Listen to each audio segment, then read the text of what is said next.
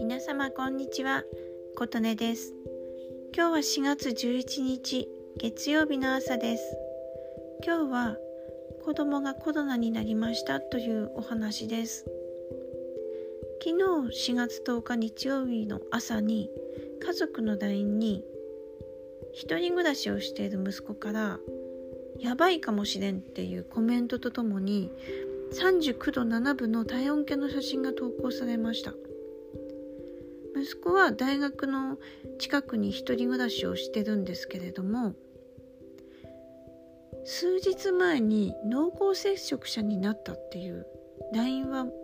あったんですよね。で同級生が大学の同級生がコロナ陽性になったっていうことであそれまずいねっていうことで抗原抗体検査とか一通り受けたんですよ。でその結果陰性って聞いていたのでほっとしてたところだったんですけどそっからねそれが4月の6日くらいだったかな6日7日くらいだったかな。でそっから4日ぐらい経った昨日4月10日ですね。このもう39度7分の発熱ですよ。あこれはもうねかかったかなコロナと思いました。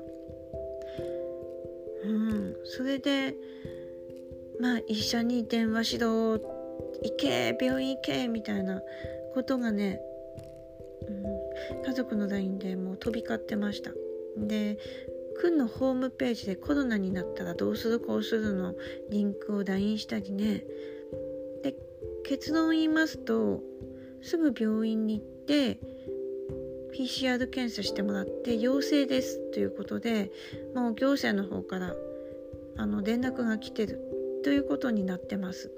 でなんでかかったのっていう話聞きますと、まあ、息子はバイトが接客業多かったのでそっちかなと思ったらそうではなくて4月4日月曜日から大学の新学期だったそうです。で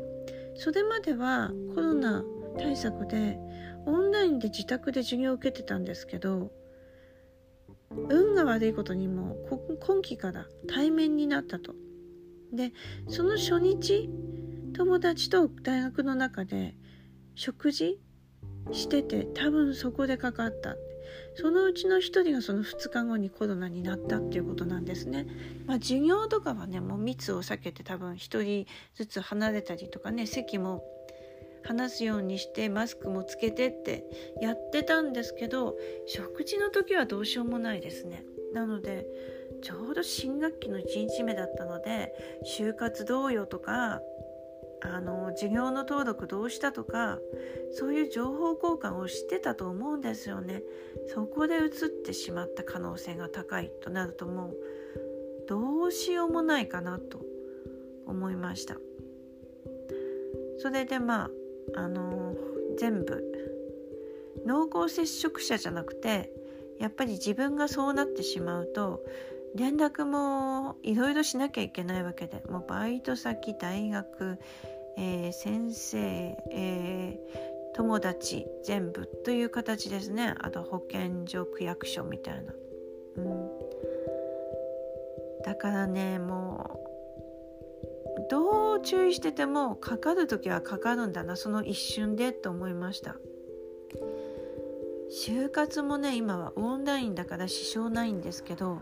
大学の単位がね大丈夫かなと思うところがあったのでそしたら授業はまあ対面授業でもオンラインも同時にしてるところはそれでオンラインで乗り切る。ただオンラインやってないところは先生に連絡してなんかレポートとかで代わりにならないかっていうのをちょっと相談してみるっていうことでした。私は私でこれからあのコロナでお医者さんが自宅待機しなさいという指示が出た場合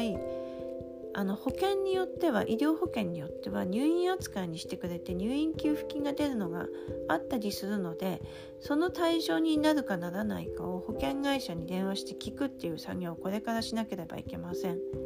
あと私自身が2回は接種コロナワクチンの接種してたんですけど3回目がねしてなかったので急いで来週予約を取る作業を今日します。いや本当にねコロナって徐々に徐々に来て近づいてきてるイメージではあったんですけどなんか飛び越えて急に自分の子供ってなるとなんかもうショックですね。心の準備ができてないというかなんというか。